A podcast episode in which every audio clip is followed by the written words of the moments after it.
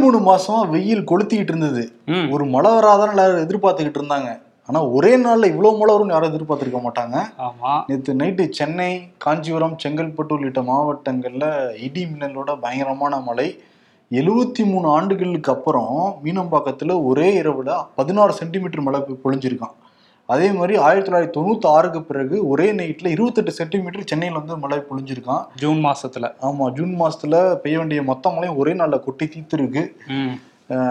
இன்னும் மூணு நாட்களுக்கு மழை இருக்கும் தான் ஆமா சொல்லிருக்காங்க நாளைக்கு நாளானைக்கெல்லாம் கூட மழை இருக்கும். டெல்டா மாவட்டங்கள் இங்க சென்னையை ஒட்டி உள்ள மாவட்டங்கள்லாம் இருக்கும்னு சொல்லிட்டு சென்னை வானிலை மையத்தோட இயக்குனர் பாலச்சந்திரனே வந்து சொல்லியிருக்காரு.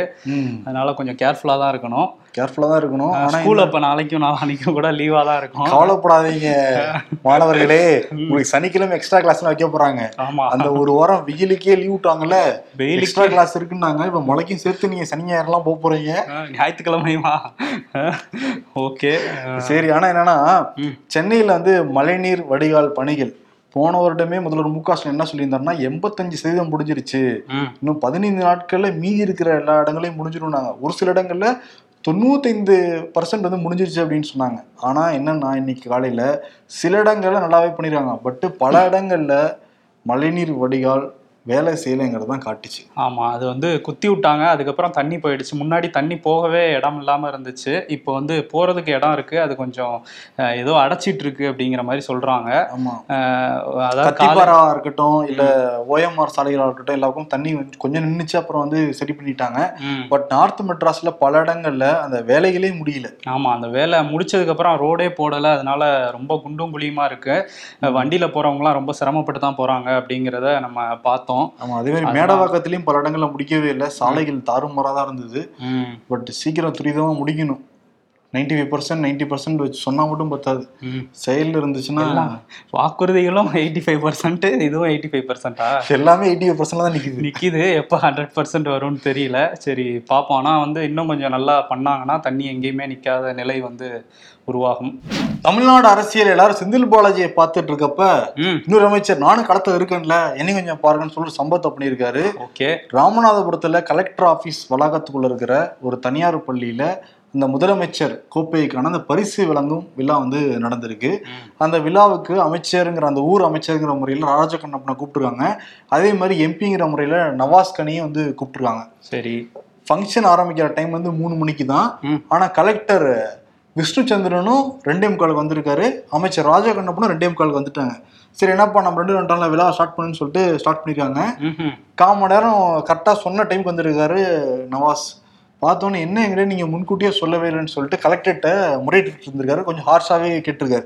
நீங்கள் முன்னாடி ஆரம்பிக்க போறேன்னு சொல்லி நானும் கரெக்டாக வந்திருப்பேன். டைமுக்கு வந்திருப்பேன்ல. ஏன் அப்படி நீங்கள் பண்ணிட்டீங்கன்னு சொல்லிட்டு கேட்ட உடனே அமைச்சர் நடுவில் பூந்து சரி இனிமேல் ஆரம்பிக்கிறப்ப உங்கள் தகவல் சொல்லி கொடுக்குறோம்.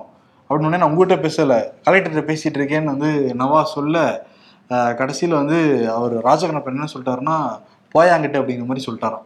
சும்மா போயாங்கட்டுன்னு சொல்லிட்டு உரிமையில பேசினதுனால நவாஸ் கோவப்பட்டு அப்படியே அமைச்சர் மேல வந்து பாஞ்சிருக்காரு.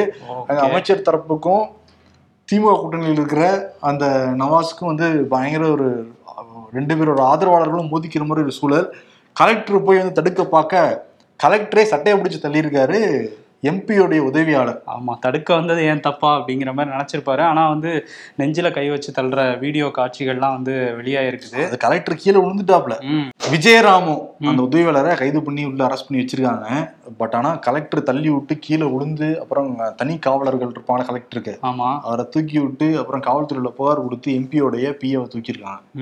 கூட்டணிக்குள்ளே ஒரு கும்மாளமா நடந்திருக்குது. ஆமா. ஆனா அந்த தி- அதிமுகல இருந்து திமுகவுக்கு வந்த அமைச்சர்களால பாருங்க இன்னொரு பிரச்சனை வந்திருக்கு. இப்ப செந்தில் பாலாஜி கைதாயிருக்காரு.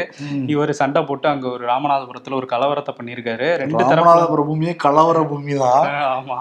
இப்ப என்னன்னா ரெண்டு தரப்பும் போஸ்டர் ஒட்டி மாறி மாறி அவரை இது பண்ணது தப்பு இவரை தள்ளி விட்டது தப்புன்ட்டு ரெண்டு பேரும் மாறி மாறி அடிச்சிட்டு இருக்காங்க ஆமா.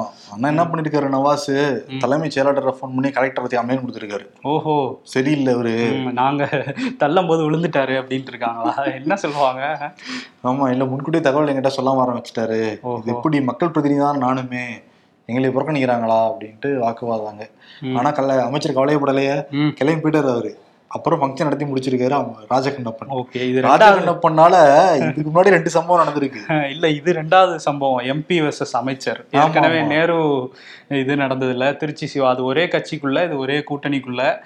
சரி இன்னொரு பிரச்சனை திமுகல நடந்திருக்கு. என்னன்னா குஷ்பு இருக்காங்கல்ல அவங்கள பத்தி அந்த சிவாஜி கிருஷ்ணமூர்த்தி அப்படிங்கிற திமுக பேச்சாளர் வந்து ஏற்கனவே இவர் வந்து ஆளுநரை பத்தி கொச்சையா பேசியிருந்தாரு. அப்புறம் சஸ்பெண்ட் பண்ணி வச்சிருந்தாங்க. திரும்ப கட்சியில சேர்த்துக்கிட்டு இருந்தாங்க. இப்ப திரும்ப தான் சேர்த்துட்டாங்களேன்னு திரும்ப ஆரம்பிச்சிட்டாரு போல. அதெல்லாம் நம்ம சொல்ல முடியாது. அந்த அளவுக்கு ரொம்ப அசிங்கமா பேசியிருந்தாரு. ஆளுநரை பத்தியும் சரி குஷ்புவை பத்தியும் சரி. அதனால இப்ப என்ன பண்ணிட்டாங்கன்னா துரைமுருகன் வந்து அவரை டிஸ்மிஸ் பண்றோம் கட்சியில இருந்து. நிரந்தரமா நீக்கிறோம்னு சொல்லி அவரை வெளியே அனுப்பிட்டாங்க. இவங்க குஷ்புவும் ரொம்ப காட்டமாவே பேசியிருந்தாங்க அதை பத்தி. இது இப்படிதான் திமுக இந்த மாதிரி ஆட்களை தான் தீனி போட்டு வளர்க்குதா? கலைஞர் காலத்துல வந்து இப்படி இல்ல திமுக. இப்ப என்னாச்சு அப்படிங்கிற மாதிரி ரொம்ப காட்டமா பேசியிருந்தாங்க. காட்டா பேசுனது மட்டும் இல்லாம ஒரு கட்டத்துல உடஞ்சே அழுதாங்க குஷ்பு. ஆமா. என்னை சீண்டி பார்க்காதீங்க. நான் இவ்வளவு கோவப்பட்டு எப்பயாவது பார்த்துருக்கீங்களாங்கிற மாதிரிலாம் பேசியிருந்தாங்க. அதுக்கப்புறம் தொடர்ச்சியா திமுகல இருந்து வந்து நிறைய வீடியோஸை பகிர்ந்துகிட்டு இருந்தாங்க. பாஜக தரப்புல பேசினது. அப்புறம் இந்த ரெஸ்ட்லெஸ் ப்ரொட்டஸ்ட்டுக்கு நீங்க வாயே திறக்கல. அதே மாதிரி கலாஷேத்ரா விவகாரத்துலயும் நீங்க வாயே திறக்கல. இப்போ மட்டும் ஏன் பேசுறீங்க? உங்களுக்கு வந்தாதான் நீங்க பேசுறீங்கங்கிற மாதிரிலாம் பேசினாங்க. அது எல்லாத்துக்குமே பதிலடி கொடுத்துட்டு வந்தாங்க. அந்த ப்ரெஸ் மீட்ல பேசும்போது அவங்க என்ன சொல்லியிருந்தாங்கன்னா பெண்களுக்கு எதிராக கருத்து தெரிவிக்கிறது இந்த மாதிரிலாம் பேசவே கூடாது அப்படின்னு சொல்லியிருந்தாங்க. ஆனா அவங்களே சில ரிப்ளேஸ்ல வந்து கொஞ்சம் தரம் தாழ்ந்து பேசிட்டாங்கிறதும் திரும்ப வந்து விமர்சனமாயிருக்கு. இந்த பிரச்சனை அப்படியே போயிட்டு இருக்குது குஷ்பு பிரச்சனை. குஷ்பு பிரச்சனை காங்கிரஸ்ல வேற ஒரு பிரச்சனை. ஆமா சத்தியம் செல்வ பெருந்தகைக்கும் கே. அழகிரி கோஷ்டிக்கும் முதல் போக்கு. ஆமா. சத்யமூர்த்தி பவானிஸ் பேக்குங்கிற மாதிரி ரொம்ப நாள் அங்க பஞ்சாயத்து நடந்தாச்சுல்ல. இப்ப என்ன ஆயிருக்கு? நேத்து அந்த கக்கன் பிறந்த நாளை முன்னிட்டு வந்து கல்வெட்டு திறந்திருக்காங்க. போன வருஷம் ஒரு செலவு வச்சிருந்திருக்காங்க. அதுக்கு நேத்து தான் கல்வெட்டே திறந்திருக்காங்க. அதுல வந்து செல்வ பெருந்தையோட பேர் இடம் பெறலையாம். அதனால அவர் வந்தவர் அந்த திறப்பு க கல்வெட்டு திறப்புக்கு வந்தவர் இல்ல என் பேர் இல்ல நான் கிளம்புறேன்ட்டு அவர் பாதியிலே கிளம்பி போயிட்டாராம். அதுக்கப்புறம் அவரோட ஆதரவாளர்கள் வந்து கே. எஸ். அழகிரிட்ட சண்டை போட்டிருக்காங்க. அவர் தானே சட்டப்பேரவையில் நம்ம கட்சிக்கு தலைவர். அவர் பேரை ஏன் நீங்க போடல? அப்படின்னு சொல்லி அவங்க சண்டை போட அழகிரியோட ஆதரவாளர் ரஞ்சன் குமார் என்ன சொல்லியிருக்காருன்னா இல்ல அவர் வந்து ஒரு பட்டியலின தலைவர் தான் கக்கன். இவரும் பட்டியலினம் சொல்லி சீட்டு வாங்கிட்டு இப்ப கக்கனையே புறக்கணிச்சிட்டாரு. அப்படின்னு சொல்லி சண்டை போட ரெண்டு பேருக்கிட்டையும் ஒரு தள்ளுமுள்ள ஆயிருக்கு ம். அதுக்கப்புறம் அழகிரி ஏதோ எவ்வளோ பேசி பார்த்திருக்காரு. ஆனா மண்டை எதுவும் உடையல. அதோட நிறுத்திட்டு போயிட்டாங்க. சட்டை கிளியில ரத்தம் சிந்தல பட் கடுமையான வாக்குவாதம் தான். சரி சத்தியம்பூர்த்தி பவனுக்குள்ள இருக்கிற சகஜம் தானப்பா. கக்கன் பத்தி பேசிட்டு இருந்தீங்கல்ல. கக்கன் வழியில எளிமையான அரசியல் தான் நாங்க முன்னெடுக்கிறோம்னு சொல்லிட்டு அண்ணாமலை பேசியிருக்காரு. கக்கன் வந்து என்னைக்காவது நண்பர்கள் கிட்ட. மாசம் ஏழு லட்சம் எட்டு லட்சம் கடன் வாங்கி அரசியல் நடத்துறாரா ஆமா. இவர் எதை வச்சு எளிமைன்றாரு? சரி சொல்ல வேண்டியது பஸ்லயே பாத யாத்திரை போறவரு எப்படி எளிமைனாருன்னு தெரியல. ஆமா. இந்த பஸ் உடனே போக்குவரத்து துறை அமைச்சரா இருந்த செந்தில் பாலாஜி அவரை சுத்தி தான் இப்ப தமிழ்நாடு அரசியலே வந்து நகர்ந்துகிட்டு இருக்கு அவருக்கு எப்ப பைபாஸ் அறுவை சிகிச்சை செய்யப்படுங்கிறத எல்லாரும் பார்த்துக்கிட்டு இருக்காங்க. புதன்கிழமை நடக்கலாம் அப்படின்னு சொல்றாங்க. அந்த மயக்க மருந்து பரிசோதனை உடல் உறுப்பு பரிசோதனை எல்லாமே நடைபெற்றுட்டு இருக்கு அதே மாதிரி அமலாக்கத்துறையில எய்ம்ஸ் மருத்துவர்கள் வந்து செக் பண்ணணும் அப்படின்னு சொல்லியிருந்தாங்கல்ல. இது வரைக்கும் வரவே இல்லையா? ஆனா அமலாக்கத்துறை என்ன பண்ணிருக்காங்க? உயர் உச்சநீதிமன்றத்துல போய் வழக்கு போட்டிருக்காங்க. இந்த மருத்துவமனை மாத்தினாங்கல்ல அவர் வந்து ஒத்துழைப்பே வந்து சரியா கொடுக்க மாட்டேங்கிறாங்க. இன்னொன்று வந்து கவர்மெண்ட் ஹாஸ்பிட்டலே பார்க்கலாம் அப்படிங்கிற மாதிரி வச்சிருக்காங்க. பட் உச்சநீதிமன்றத்தில் என்ன சொல்லிட்டாங்கன்னா இல்லை உயர்நீதிமன்றம் பார்த்ததுக்கு பிறகு தான் நாங்கள் பார்க்க முடியும். அப்படின்னு சொல்லிட்டு தள்ளி வச்சிருக்காங்க. ஓகே. திமுக பத்தி பேசுறப்ப உதயநிதி ஸ்டாலின் இருக்கார்ல அமைச்சர். அவர் வந்து திருச்சியில உள்ள ஒரு பள்ளியில போய் அந்த முதலமைச்சர் காலை உணவு திட்டம் இருக்குல்ல அதுல போய் சாப்பிட்டு பார்த்து அந்த குழந்தைங்கள்ட்ட எல்லாம் பேசிட்டு வந்திருக்காரு. ஆய்வு பண்ணாராம். எப்படி கரெக்டா போகுதா அப்படின்ட்டு. ஆமா நேற்று கூட்டத்தில் பேசியிருக்காரு. எங்களால் அமலாக்கத்துறையும் ஒன்றும் பண்ண முடியாது சிபிஐ ஒன்றும் பண்ண முடியாது. நாங்கள் வாடிவாசல் காலம் மாதிரி எல்லாத்தையும் முட்டி மோதிட்டு வருவோம் அப்படின்லாம் பேசியிருக்காரு. அப்படிலாம் பேசியிருக்காரு. இன்னொரு பக்கம் வந்து ஸ்டாலின் இருக்காருல்ல முதலமைச்சர். அவர் வந்து திருவாரூர் போயிருக்காரு. அங்க வந்து நாளைக்கு அந்த கலைஞர் கோட்டம் அது வந்து திறக்கிறாங்க. அது வந்து திறந்து வைக்கிறது வந்து பீகாரோட முதலமைச்சர் வந்து நிதிஷ்குமார். அவர் திறந்து வைக்கிறாரு. அங்க உள்ள நூலகத்தை வந்து துணை முதலமைச்சர் தேஜஸ்வி யாதவ் வந்து திறந்து வைக்கிறாரு. இந்த விழால கலந்துக்கிறதுக்காக தான் அங்க போயிருக்காரு. இப்போ போயிட்டாரு அங்க. அங்க இந்த விழா ஏற்பாடுகள்லாம் எப்படி இருக்கு அப்படிங்கிறதையும் ஆய்வு பண்ணிட்டு இருக்காரு. அப்பாவும் சரி மகனும் சரி எல்லாரும் எல்லா இடத்துலயும் ஆய்வு பண்றாங்க. முக்கியமா ஆய்வு பண்ண வேண்டிய இடம் வந்து இந்த ஆறு தான். ஆத்துல மணல் ஃபுல்லா அள்ளிட்டு வந்து போயிட்டு இருக்காங்க. ஆமா. இன்னொரு பக்கம் என்னன்னா நிறைய இடங்கள்ல வந்து மரங்கள்லாம் வெட்டப்படுது சாலைகளுக்காக. பொள்ளாச்சியில சாலை ஓரமாக தான் ஒரு மரம் இருந்திருக்கு. நூறு ஆண்டுக்கு மேலாக இருந்த ஒரு ஆலமரம். வணிக வளாகம் கட்டுறோம்னு சொல்லிட்டு அந்த மரத்தை வந்து அறுத்து போட முயற்சி பண்ணிருக்காங்க. பாதி மரத்தையும் அறுத்துட்டாங்க. ஆனா அங்க இருந்த மக்கள்லாம் ஒண்ணு கூடி வந்து இதுக்கு எப்படி அரசாங்கம் அனுமதி கொடுத்துன்னே தெரியவே கிடையாது. ஏன்னா இவங்க தான் மரம் வளர்க்கணும்னு சொல்றாங்க. வளர்ந்த மரத்தையும் வெட்டினா என்ன அர்த்தம்னு சொல்லிட்டு இப்போ மக்கள் போராட்டம் பண்ணி இந்த மரத்தை வெட்டதை நிப்பாட்டி வச்சிருக்காங்க. ஓகே. மரங்கள் வந்து ரொம்ப முக்கியம். ஒரு பக்கம் மரங்கள் வளரும்னு சொல்றவங்க தான். மரத்தை வெட்டுறவங்களும் அவங்க தான் அப்படின்னா எப்படி மன் கி பாத் மனதின் குரல். எப்பயும் மாச கடைசியில தான் பேசுவார். ஞாயிற்றுக்கிழமை பேசுவாரு. பட் முன்கூட்டியே பேசியிருக்காரு பிரதமர் மோடி. என்னன்னா அமெரிக்கா டூர் போறாருல ஆமா. அதனால என் வேலையில நான் வந்து சுணங்க மாட்டேன். முன்னாடியே அந்த வேலையை முடிச்சு வச்சுட்டு போவேன்னு சொல்லிட்டு அந்த வேலையை முடிச்சிருக்காரு. முடிச்சு வச்சுட்டு அப்புறம் அடுத்த வாரம் கூட போட்டிருக்கலாம். சரி ஓகே. அவரு கரெக்டா அப்பதான் பேசுவாராம்ப்பா ஆ, லைன்? வெயிட்ல இருக்கிற எல்லாத்தையும் பேசணுமா இல்லையா? எல்லா டாபிக் பத்தி பேசணுமா இல்லையா? ஆமா. ஆனா ஒன்றரை மாசமா பத்தி எரிஞ்சுக்கிட்டு இருக்கிற மணிப்பூர் பத்தி பேசவே இல்லை. அது ஏதோ வேற நாட்டுல நடந்த மாதிரி உட்காந்துருக்காரு பிரதமர் மோடி. ஆமா அதுதான் அங்க உள்ள மக்களும் என்ன சொல்றாங்கன்னா மன் கி பாத் முக்கியம் இல்ல மணிப்பூர் கி பாத் தான் முக்கியம். அதை பத்தி பேசுங்க அப்படின்னு சொல்லி அங்க ரேடியோவெல்லாம் நேத்து உடைச்சு போராட்டம் பண்ணியிருக்காங்க மணிப்பூர் மக்கள். இன்னொரு பக்கம் பாத்தீங்கன்னா அங்க மணிப்பூர் முதல்வர் பிரேன் சிங் இருக்கார்ல அவர் அந்த மிசோரம் முதல்வர் ஜோரம் தங்கா கிட்ட போன்ல பேசியிருக்காரு. என்ன பேசியிருக்காருன்னா அங்கேயும் வந்து அந்த மெய்ட்டி கம்யூனிட்டி பீப்புள் இருக்காங்க. அவங்க கொஞ்சம் பாதுகாப்பா இருக்கணும். ஏன்னா அங்க எந்த பேச்சு அடிபட்டுட்டு இருக்குன்னா அங்க மிசோரம்ல வந்து மிசோ பழங்குடிகள்னு ஒரு இனம் இருக்கு. அவங்களும் இந்த குக்கீஸும் ரொம்ப க்ளோஸ் ரெண்டு பேரும் ஒரே இனம் மாதிரி தான் இருக்காங்க. அங்க அவங்க உள்ளவங்க என்ன பேச ஆரம்பிச்சிட்டாங்கன்னா இங்கே மெய்ட்டிஸ் வந்து நிம்மதியாக இருக்க முடியாது மிசோரம்ல. அங்கே குக்கீஸை தாக்குறத நீங்கள் நிறுத்தலைனா அப்படின்லாம் பேச ஆரம்பிச்சிட்டாங்க. அதனால அவர் ஃபோன் பண்ணி அங்கே இருக்கிற மக்கள்லாம் பார்த்துக்குங்க அப்படின்னு சொல்லியிருக்காரு. இவருமே வந்து மிசோரம்ல எல்லாரும் பாதுகாப்பாக இருப்பாங்க அப்படிங்கிற உறுதியையும் கொடுத்துருக்காரு. அதான் ஒரு மாநிலத்துல கண்ட்ரோல் பண்ண முடியலன்னொன்னே வர அந்த வன்முறைங்கிற தீ வந்து இன்னொரு மாநிலத்துக்கும் பரவுது. மத்திய அரசு என்னதான் பண்ணிட்டு இருக்குன்னு தெரியல. இதை பத்தி வாயை திறக்க மாட்டேங்கிறார். பிரதமர் மோடி. அவர் டூர் வேற கிளம்ப போறாரு. உள்துறை அமைச்சர் ரெண்டு டைமே பார்த்துட்டு வந்தாரு. அதுக்கு பிறகு வந்து கலவரம் கட்டுப்படுத்துற மாதிரி இல்ல. அங்க இருக்கிற கலவர காலட்டெல்லாம் துப்பாக்கி இருக்கு இது மிகப்பெரிய ஆபத்தான போக்கு. இது வரைக்கும் நூறு பேருக்கு மேல இறந்து வேற போயிருக்காங்க. அதான் பிஜேபியில இருக்க மூத்த தலைவர் சுப்பிரமணியன் சாமி என்ன சொல்றாருன்னா பேசாம அமித்ஷாவை விளையாட்டுத்துறை அமைச்சர் ஆக்கிருங்க. ம். அதுக்குதான் அவர் லாக்கி அப்படின்ட்டு இருக்காரு. ஓ அதுக்கு லாய்க்கின்னு இருக்காரா. சரி ஆனா என்னன்னா இப்ப ரயில் விபத்து நடந்தது. இருநூறு பேருக்கு மேல இறந்து போனாங்க. மாத்தவே கிடையாது. இப்ப பாரு இப்ப நூறு பேருக்கு மேல இறந்து போயிட்டு இருக்காங்க ஆமா இன்னும் கண்ட்ரோல் பண்ண முடியல மத்திய அரசுனால அதான் வந்து இந்த மன் கி பாத்ல மணிப்பூருங்கிற வார்த்தையோட உச்சரிக்கலையில. அதான் காங்கிரஸோடைய மூத்த தலைவர் ஜெயராம் ரமேஷ் வந்து கேள்வி எழுப்பியிருக்காரு அது எப்படி மணிப்பூருங்கிற வார்த்தை கூட உச்சரிக்காம இவங்களால இருக்க முடியுதுன்னு சொல்லிட்டு கொந்தளிச்சிருக்காரு. சீனாங்கிற வார்த்தையை தான் உபயோகிக்காம இருந்தாரு. இப்ப மணிப்பூர் அதுல சேர்ந்துருச்சு போல. அங்க இருந்து கொஞ்சம் பக்கமா இருக்கிறதுனால. எதெல்லாம் பிரச்சனை அதை பத்தி எல்லாம் வாய் திறக்க மாட்டாங்க. ஏன்னா வாய் திறக்கலன்னு நமக்கு தெரியாது பாரு. இல்ல ஆனா எதை பத்தி தெரியுமா பேசியிருக்காரு? எமர்ஜென்சி பீரியட் ஆயிரத்தி தொள்ளாயிரத்தி எழுவத்தி ஆறுல நடந்துச்சுல்ல? அதுதான் நாட்டோட இருண்ட காலம்னு திரும்பியும் பேசியிருக்காரு. இது இப்ப ஏன் இல்ல, புரியல. அது எல்லாருக்குமே தெரியும் இரண்டு காலம்ட்டு இப்ப என்ன பிரச்சனை? அதுதான். ஆனா உன இந்திரா காந்தி நேரு கற்காலத்தை பத்தி பேசிட்டே இருந்தா அதுதான் பேசிட்டு இருக்கிறாரு அஹ் இன்னொன்னு என்ன சொல்றாருன்னா அந்த யோகா தினம் இருக்குல்ல அதுக்கு வந்து இந்த வாட்டி நான் நியூயார்க்ல வந்து ஐநாவோட அந்த தலைமையகத்துல இருந்து பண்ண போறேன். அது வந்து நமக்கெல்லாம் பெருமைங்கிற மாதிரி பேசியிருந்தாரு. அந்த கல்லுல வந்து யோகா படுத்துட்டு பண்ண போறேன். ஆமா ஐநா ஐநாக்கு அந்த கல்லை தூக்கிட்டு போயிருவாங்களோ? இல்ல அங்கேயே செஞ்சு வச்சிருப்பாங்கப்பா. ஓஹோ. சரி ஓகே. பைடன் வேற என்ன பண்ண போறாருன்னு தெரியல. இவரை கூப்பிட்டு ஏதோ விருந்தெல்லாம் வைக்கிறாராம். பைடன் பண்றாரு அவர் கூட யோகா? பைடன் தெரியல. அவர் பண்ணுவாரான்னு தெரியல. அவருக்கு வந்து இப்போ இது சொல்லி தரணும் மூச்சு பயிற்சி சொல்லி கொடுக்கணும். ஆல்ரெடி ரொம்ப டென்ஷன் இருக்கு அப்படில்ல ஆமா. பொருளாதார சிக்கலா இருக்கிறதுனால. ஆமா ராகுல் காந்தி என்ன சொல்றாருன்னா ரெண்டாயிரத்தி பதினாலில் வந்து பதினாறு லட்சத்துக்கு மேல அந்த பொதுத்துறையில வேலை வாய்ப்பு இருந்தது. அதை இப்போ வந்து பதினாறு பதினாலு லட்சமா மாத்திட்டாங்க. ம். ரெண்டு லட்சத்துக்கும் அதிகமான வேலை வாய்ப்புகளை இவங்க குறைச்சிட்டாங்க. நிறைய இடத்துல அந்த ஒப்பந்த தொழிலாளர்களை தான் போடுறாங்க. இது வந்து எந்த வகையில நியாயம் அப்படிங்கிற மாதிரி அவர் அந்த டேட்டாஸோட ஒவ்வொரு பிஎஸ்என்எல் எவ்வளோ ஓஎன்ஜிசியில் எவ்வளோங்கிற மாதிரி போட்டு கேள்வி எழுப்பியிருந்தாரு. இவங்க என்ன சொல்றாங்கன்னா பிஜேபியில இருந்து அதுக்கு பதில் சொல்லிட்டு இருக்காங்க பல தலைவர்களும். அவங்க என்ன சொல்றாங்கன்னா இவங்க தான் பிஎஸ்என்எல் ஏர் இந்தியாவெல்லாம் கெடுத்ததே. காங்கிரஸ் ஆட்சி காலத்துல தான் பாலா போச்சு. இப்போ மோடி அரசுல தான் அது சுதந்திரமா செயல்பட்டுட்டு இருக்கு அப்படின்னு இவங்க ஒரு பதில் சொல்லிட்டு இருக்காங்க ஆனா ஏன் குறைஞ்சதுங்கிற கேள்விக்கு வந்து பதில் சொல்லல. ரெண்டு லட்சம் வேலை வாய்ப்பு எங்க போச்சுங்கிறதுக்கு பதில் தனியாருக்கு போயிடுச்சு. அதுதான் அவரும் கேக்குறாரு. அவரோட தனியார். போயிடுச்சு. அவரோட நண்பருக்கு ரெண்டு கோடி வேலை வாய்ப்புகள் உருவாக்குவோம் அப்படின்னாங்கப்பா. இருக்கிற வேலை கம்மியாகிட்டு இருக்கீங்க ஆமா ஆனா அந்த ரெண்டு கோடியுமே இந்த மாதிரி ஒப்பந்த தொழிலாளர்களா தான் பண்ணிட்டு இருக்காங்களா என்னன்னு தெரியல. ஆனா அப்பப்போ வந்து அந்த ரெண்டு கோடி வேலை வாய்ப்புல இவ்வளவு வேலை வாய்ப்பு மோடி தொடங்கி வச்சிட்டாரு அப்படிங்கிற மாதிரி செய்தி வரும்.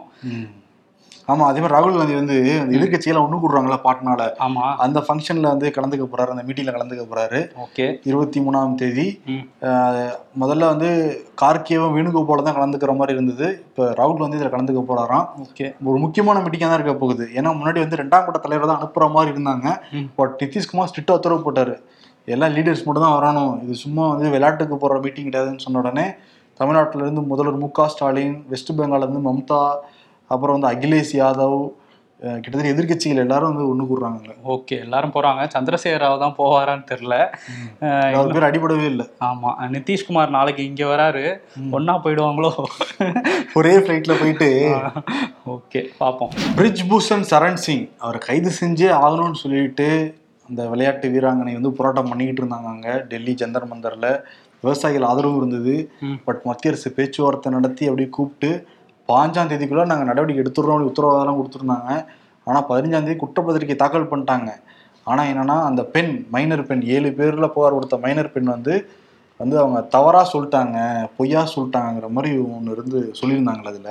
இப்போ அது வெளியே வந்து ஸ்தம்பிச்சது எல்லாருமே. அப்படிலாம் வாய்ப்பே இல்லையே அப்படின்னு இப்போ சாக்சி மலைக்கு என்ன சொல்றாங்கன்னா அந்த குடும்பத்தினரே மிரட்டி அப்படி சொல்ல வச்சிருக்காங்க. அதனால அவங்க பயந்து போய் அப்படி சொல்லியிருக்காங்க. அந்த மைனர் குடும்பத்துல அப்படி சொல்லியிருக்காங்க. அப்படின்னு. ஆமா பயந்து போய் தான் ஸ்டேட்மெண்ட்டை மாத்திட்டாங்க அப்படிங்கிற மாதிரி சாக்ஷி மாலிக் சொல்லியிருக்காங்க.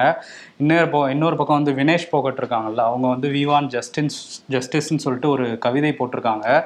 அந்த கவிதை வந்து புஷ்யமித்ரா உபாத்யாயா அப்படிங்கிறவங்க எழுதுனது. அதுல ஹிந்தியில தான் இருக்கு. சில வரிகள் வந்து என்ன சொல்லியிருக்காங்கன்னா அதுல வந்து அந்த ராஜா வந்து நேத்து வரையும் ராஜாவுக்கு கண்ணு தெரியாம தான் இருந்துச்சு. இன்னைக்கு வந்து காதும் கேட்கல பேசவும் முடியல. நாளைக்கு வந்து மக்களோட வாய்களையும் தச்சிருவாரு அப்படிங்கிற மாதிரி கொஞ்சம் ஹார்ஷான லைன்ஸ்லாம் இருந்தது. அவங்க யாருன்னு குறிப்பிடலை. ஆனால் வந்து எங்களுக்கு நீதி வேணுங்கிறத மட்டும் அந்த போஸ்ட்ல வந்து குறிப்பிட்டிருந்தாங்க. எனக்கு தெரியும் அந்த ராஜா. அந்த ராஜா ஃபிஃப்டி சிக்ஸ் இன்ச் மட்டும் இருக்கும். ஓகே. அவர் தான் போல அவரை தான் குறிப்பிடுறாங்க அப்படின்னு நம்ம புரிஞ்சுக்க முடியுது.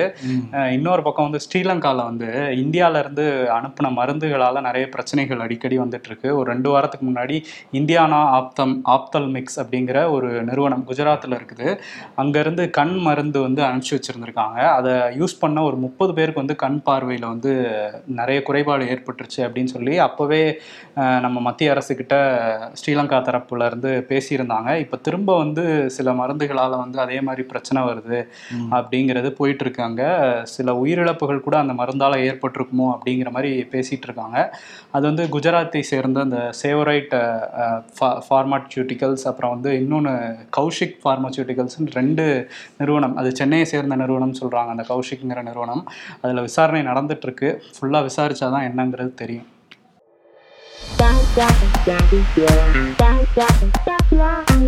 செந்தில் பாலாஜி மேல நீயே புகாரும் கொடுத்துட்டு அதுக்கு நடவடிக்கை எடுத்தா எச்சரிக்கையும் கொடுக்குற பாரு கில்லினே நீ.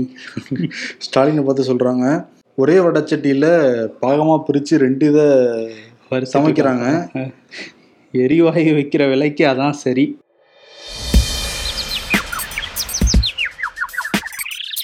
சிவகாமி அந்த ரெயின் கோட்டுக்கு வேலை வந்துருச்சு அதை எடு. வெயிலுக்கும் மழைக்கும் ஸ்கூல் லீவ் விடப்பட்ட ஒரே மாசம் ரெண்டாயிரத்தி இருபத்தி மூணு ஜூன் தான். ஆமா அது ஸ்கூல் பசங்களுக்கு மட்டும்தான் அந்த லீவு அரசியல்ல இதெல்லாம் சாதாரணமாப்பா. விருது ஸ்டாலின் கொடுத்துடலாம். ஆல்ரெடி செந்தில் பாலாஜி வழக்குல மாட்டிக்கிட்டதுனால அவர் வந்து எப்படியாவது மீட்கணுங்கிற முயற்சி தான் இருக்காரு முதல்வர். அதுக்குள்ள பாரு திமுக பேச்சாளர் வந்து உரண்டு இழுத்து ஆளுநர்கிட்டையும் குஷ்புகிட்டையும் வந்து வாங்கிக்கிட்டு இப்போ கைதாகியிருக்காரு. அதுக்கப்புறம் பார்த்தீங்கன்னா இன்னொரு அமைச்சர் ராஜகண்ணப்பன். அவர் வந்து கூட்டணி கட்சியில் இருக்கிற ஒரு எம்பிஏபி வம்புழுத்து அங்கே ஒரு சண்டையாயிருக்கு. அதனால வந்து ஏதோ ஒன்று தாக்கிக்கிட்டே இருக்கு இல்ல முதல்வரை. ஆமா எந்த பக்கத்துல இருந்தா அது வந்துகிட்டே இருக்கு. அம்புகள் வந்துகிட்டே இருக்கு. அவர் தடுக்க முயற்சி பண்ணிக்கிட்டே இருக்காரு. அதனால ஏதோ ஒன்று என்னை தா- நான் பாட்டு பாடல. ஏதோ ஒன்று என்னை தாக்க அப்படிங்கிற விருதை ஸ்டாலினுக்கு வந்து கொடுத்துடலாம். ஓகே. ம்? இதை மாற்று கருத்து இருக்கா? இல்ல. ஓகே தான். கொடுத்துருவோம். சிறப்பு. நாளை சந்திப்போம். நன்றி. வணக்கம். நன்றி.